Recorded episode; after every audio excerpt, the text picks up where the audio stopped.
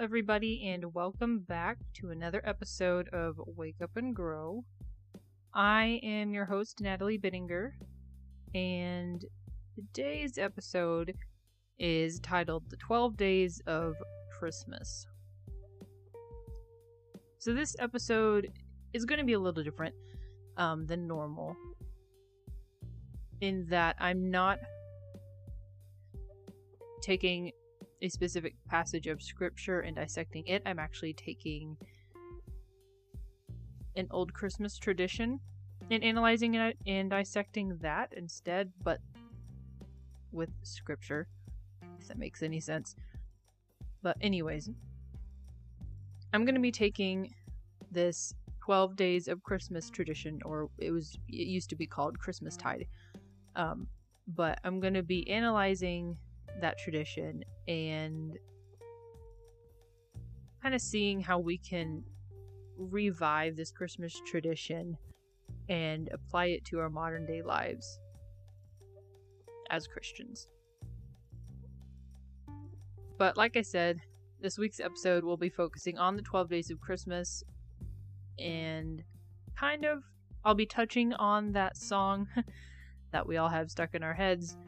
Um, but I first kind of want to start with the history of this tradition, just to kind of give you like a baseline to know where this kind of all came about. So it's not just a song, a carol, it's a traditional celebration that lasted 12 days. The song, in and of itself, um, was originally written for the 15th century, sort of, in France and it was originally written as a memory game. You know how you you, you go through the song and you'll start with just the partridge in a pear tree and then you add on all the other things and then you go backwards listing it forth and backwards. That's what it was originally written as in France.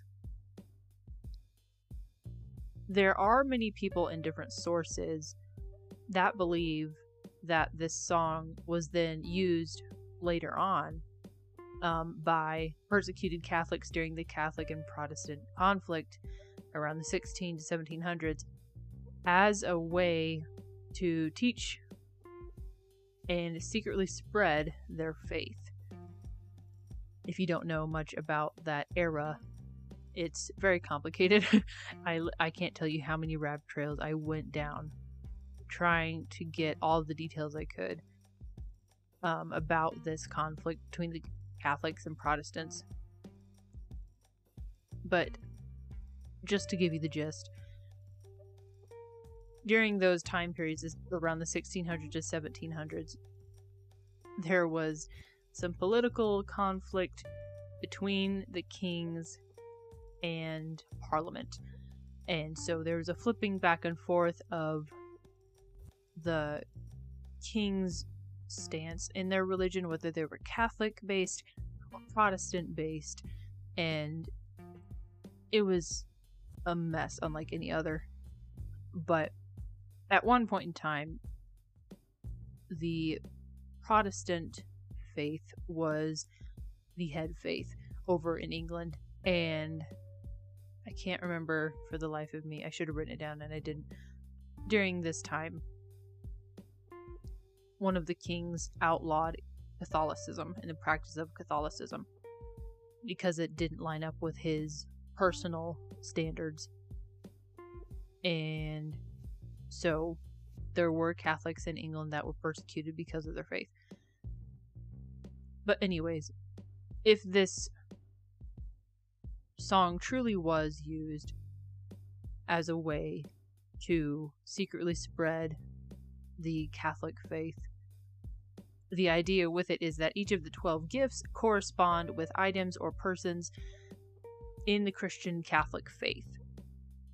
I also, when researching this, found a lot of sources that said that wasn't true, and trying to in trying to figure out the truth, I was becoming incredibly confused. So I'm going to list them anyways, and I'm going to kind of leave that up to you whether you believe it or not because I was I was getting a bunch of conflicting information and I didn't know what to believe. it's also it's a possibility that that song was genuinely used as a secret code but there's also not a bunch of evidence supporting that. It, it i got confused but i'm going to list it anyways. But the focus here is the tradition of the 12 days of christmas celebration. So let's not lose ourselves in the song with this episode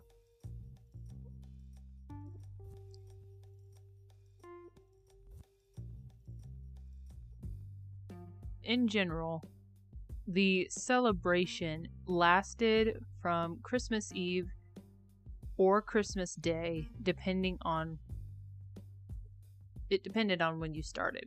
It either lasted from Christmas Eve to January 5th or Christmas Day to January 6th.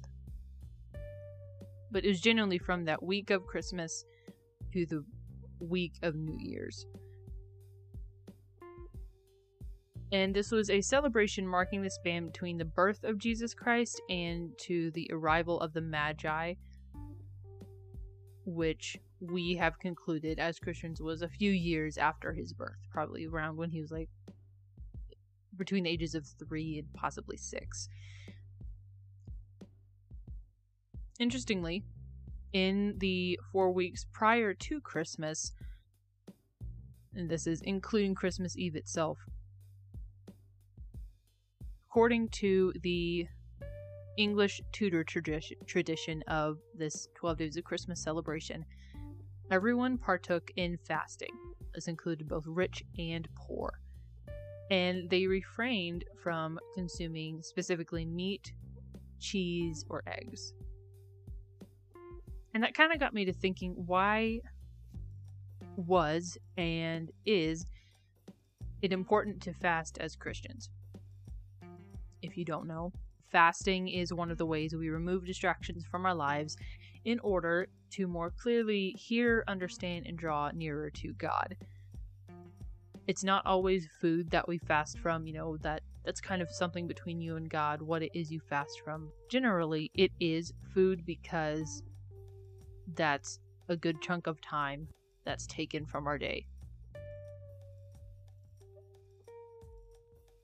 And most often today, you know, we'll see how this is done by giving up a meal time and replacing it with prayer and devotional time.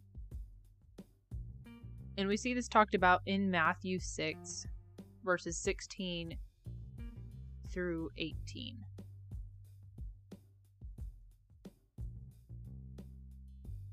And when you fast, don't make it obvious, as the hypocrites do, for they try to look miserable and disheveled so people will admire them for their fasting.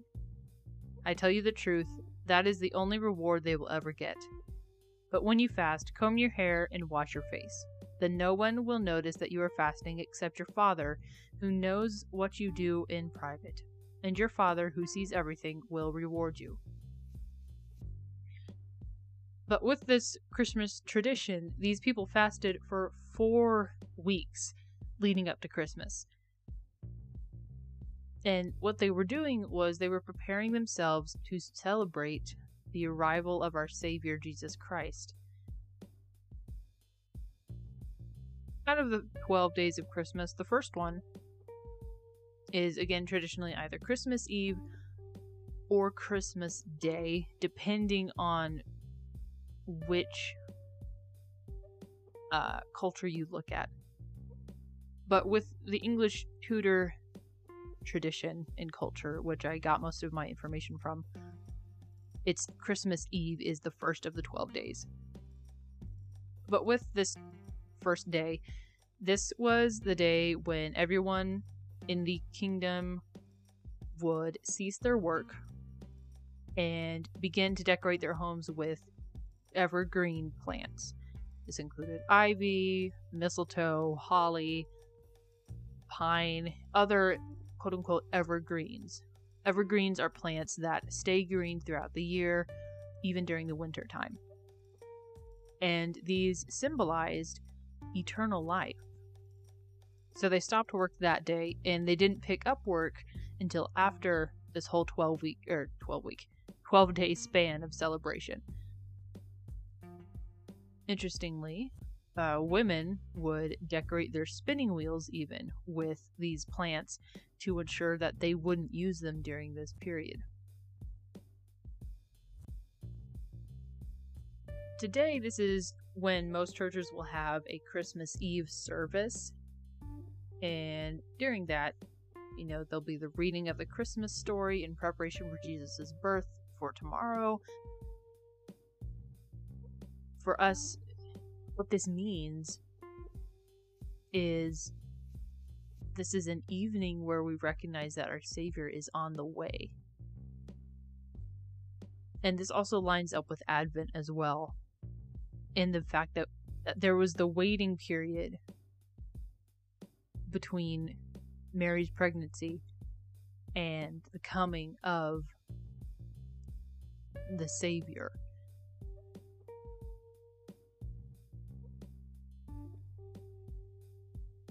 The second day of Christmas was typically Christmas Day, the 25th.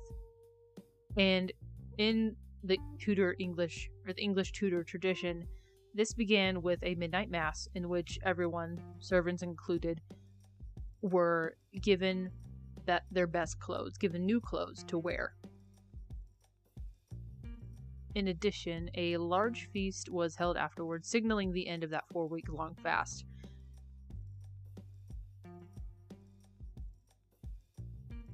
And whether you're of Catholic faith or not, this is the day on which we celebrate the arrival of our Lord and Savior Jesus Christ and the promise of salvation that he brought with him. The third day of Christmas, December 26th, there was the second feast. There's a couple feasts throughout this 12 day span. Uh, the first one was Christmas Day itself, and then the next day was the Feast of St. Stephen. If you remember in Acts, specifically chapter 7, verse 51 through 60, I'm going to read that here, but we have Stephen as the first Christian martyr. And he was also one of the seven men chosen to care for the poor by the remaining of Jesus' disciples after Jesus' death and ascension. And this is in Acts chapter 6, verses 1 through 6. We'll go ahead and read that as well. As the believers rapidly multiplied, there were rumblings of discontent. The Greek speaking believers complained about the Hebrew speaking believers, saying that their widows were being discriminated against on the daily distribution of food. So the twelve called a meeting of all the believers. They said, We apostles should spend our time teaching the Word of God, not running a food program. And so, brothers, select seven men who are well respected and are full of the Spirit and wisdom. We will give them the responsibility. Then we apostles could spend our time in prayer and teaching the word. Everyone liked this idea, and they chose the following Stephen, a man full of faith in the Holy Spirit, Philip, Prochorus, Nicanor, Timon, Parmenas, and Nicholas of Antioch, an earlier convert to the Jewish faith. These seven were presented to the apostles, who prayed for them as they laid hands on them. And then if you skip over to chapter 7, verses 51 through 60. This is the death of Stephen.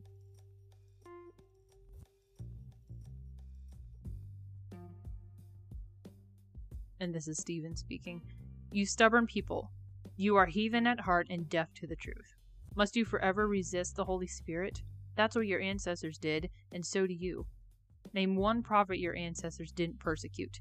They even killed the ones who predicted the coming of the righteous one, the Messiah whom you betrayed and murdered. You deliberately disobeyed God's law, even though you received it from the hands of angels. The Jewish leaders were infuriated by Stephen's accusation, and they shook their fists at him in rage. Stephen, full of the Holy Spirit, gazed steadily into heaven and saw the glory of God, and he saw Jesus standing in the place of honor at God's right hand. And he told them, Look, I see the heavens opened and the Son of Man standing in the right place of honor at God's right hand. Then they put their hands over their ears and began shouting. They rushed at him and dragged him out of the city and began to stone him. His accusers took off their coats and laid them at the feet of a young man named Saul. As they stoned him, Stephen prayed, Lord Jesus, receive my spirit. He fell to his knees, shouting, Lord, don't charge them with this sin. And with that, he died. So, because of Stephen's heart for the poor, and because he was the first Christian martyr, the tradition was to honor him with this feast, but to also use this day as a day of charity and giving to those in need out of one's surplus. A lot of these traditions, when I was reading about them, got me to think about how we have fallen so short. And this one specifically got me to asking questions like how often do we stop and take stock of what we have and then consider what we can give away out of that? How often, once December 25th has ended, do we consider those in need? Or do we just move on with our lives?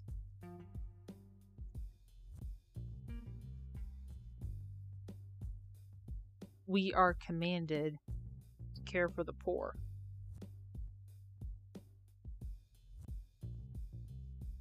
We see in John chapter 12, verse 8 says, You will always have the poor among you, but you will not always have me. And then in Proverbs 31, 8 through 9. Speak up for those who cannot speak for themselves. Ensure justice for those being crushed. Yes, speak up for the poor and helpless, and see that they get justice.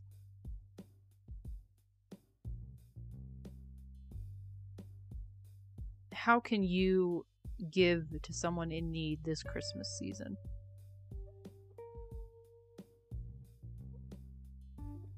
The fourth day December 27th, was the feast of Saint John. And this is John the Apostle, uh, not John the not Saint John the Baptist. Just in case you got confused. But there's this legend in which John the Apostle supposedly drinks a poisoned cup of wine but doesn't die. And this is one of the origins of this festive tradition called wassailing, and this was essentially when a large bowl or cup of wine would be passed around the home, and everyone would take a drink from it, hailing to each other's good health. Whether this legend is true or not, I I'm not gonna think too hard on it. There's there's really not any proof, but regardless, this is a tradition in which I am reminded of communion in the Last Supper. And it got me thinking how we often reserve communion for Easter and the crucifixion, but that this act of sacrifice was the was the reason Christmas exists. That's why Jesus came as a baby. He came so that he could die. His flesh was born to be broken, and his blood to be spilled for us.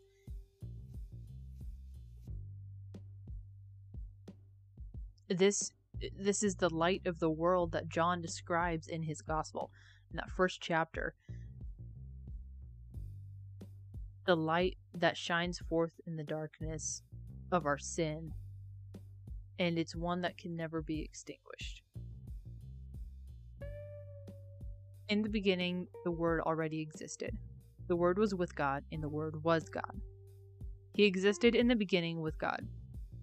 God created everything through him, and nothing was created except through him. The Word gave life to everything that was created, and his life brought light to everyone. The light shines in the darkness, and the darkness can never extinguish it.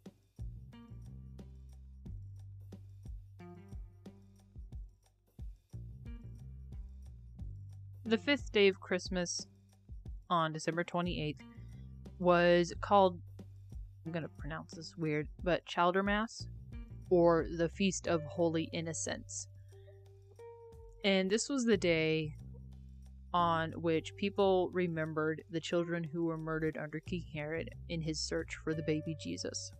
If you remember that part of the Christmas story, King Herod was jealous, you know, he he thought Jesus was going to be king as he is king, when in actuality Jesus was going to be king through God.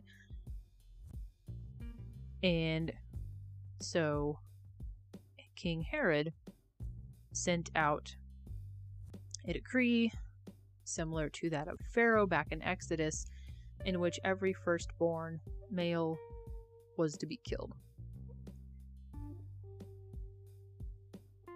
These children weren't martyred like Stephen, giving up their lives willingly for Christ. Their lives were taken unjustly from them before they had a chance to will or to know but they died for Christ nonetheless. And during this day, this feast, we remember those children who are victims of war, abortion, and abuse.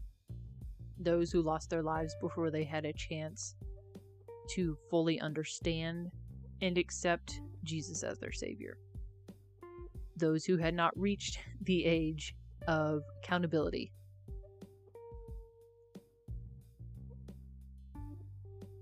We also take this day to renew our faith and to make it align with that of the faith of a child. If you turn to Matthew chapter 19, verses 13 through 15 we see that Jesus highly valued children, specifically for their faith.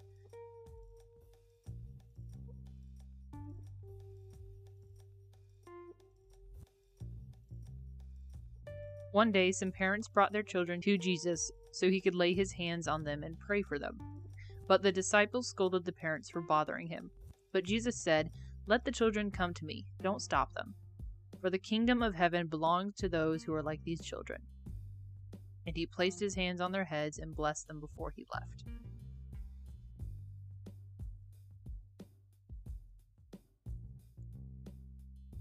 The faith of a child is the faith that Jesus looks for in his followers. And so this isn't just a day of remembering the children who have died.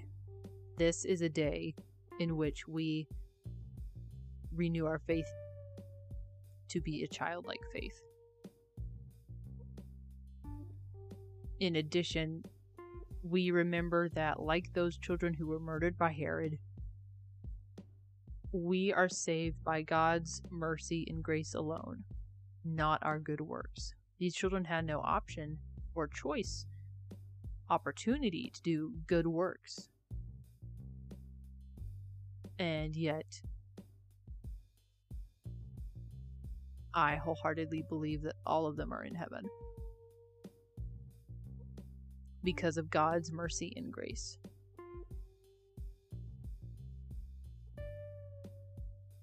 December 29th through the 31st aren't given any specific celebration or tradition. In all of the sources I looked at, they there's no specific action taken on these days but I can assume and conjure up the idea that more than likely these days were used in preparation for New Year's Day, January 1st.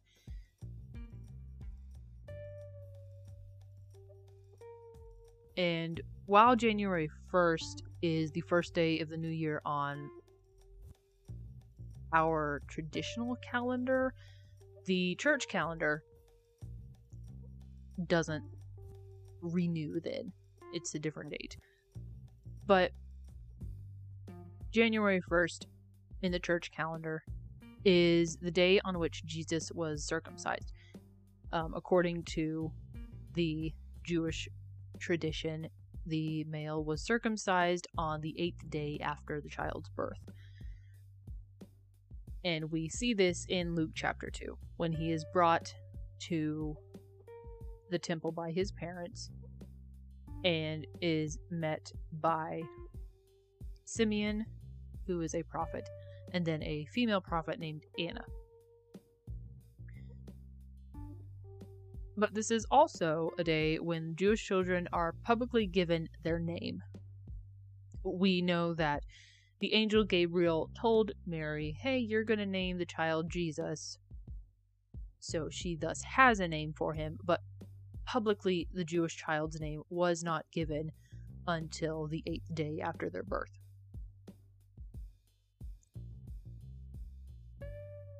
Interestingly, the name Jesus is the Greek version of the Hebrew name Joshua. And both of those names translate to mean the Lord will save. The name of Jesus has immense power behind it. I've done a, a whole episode on just his name if you want to go back and listen to that. But this is the reason why we pray in Jesus' name, amen. And so this is a day where we celebrate the name of Jesus and the power he has to save us.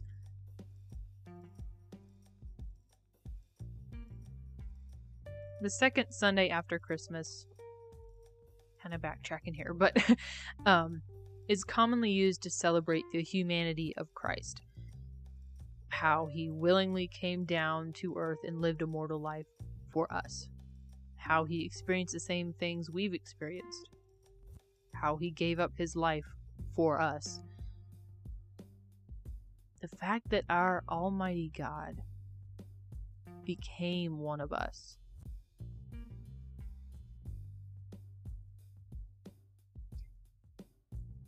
Then there is the Epiphany.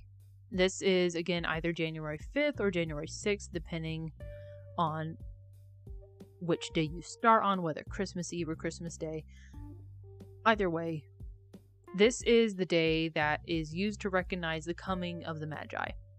Now, why is that so important?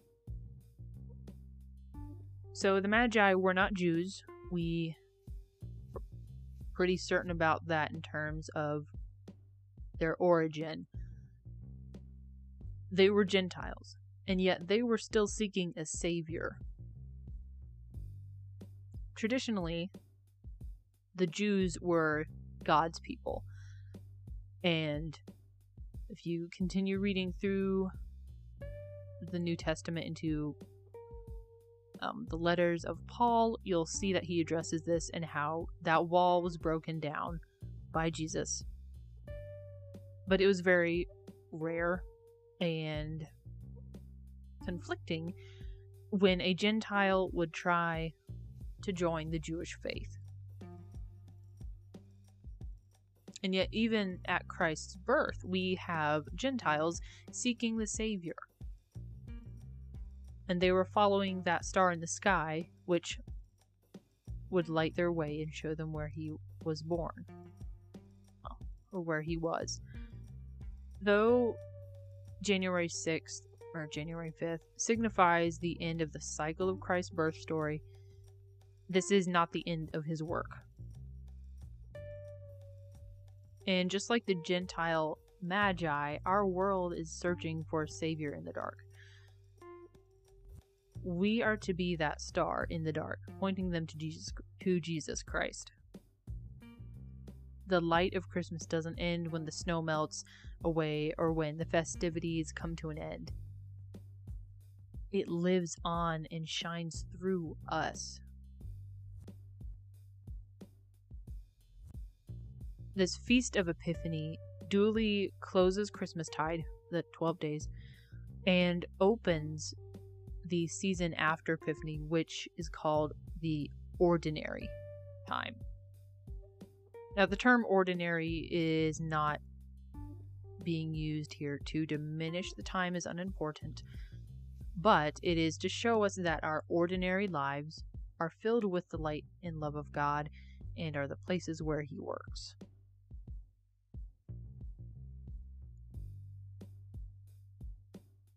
So I know just threw a bunch of information at you about these 12 days of Christmas. But how can we celebrate this holiday correctly in a way that honors our Lord and Savior Jesus Christ? I've come up with a couple things. First, being we can turn our attention from the addictive consumer culture of our society and turn it towards the act of giving as Jesus did with his life. Second, we can intentionally utilize the preparation period of Advent to remind ourselves of why Jesus Christ came from heaven to earth. Third, we can focus more on displaying the light of Christ versus the lights we decorate our homes with.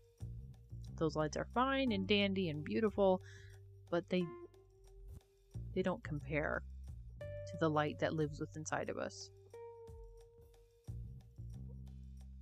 And fourthly, we can choose to learn more about who Jesus was and is, and then teach others about his first and second coming.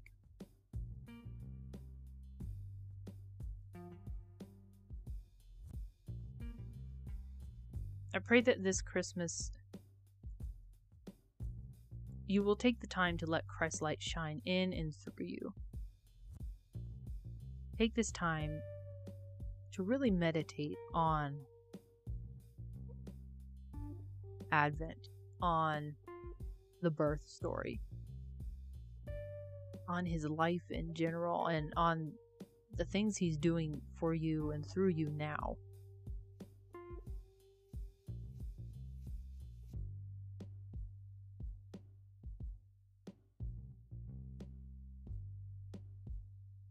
I want to thank you again for listening and remind you that Wake Up and Grow releases episodes bi weekly. This is every other Monday. And I encourage you to give Wake Up and Grow a follow on Instagram at WUG Podcast. That's spelled W U G Podcast. And go find Wake Up and Grow on Facebook. Again, I'm Natalie Bittinger, and this has been Wake Up and Grow.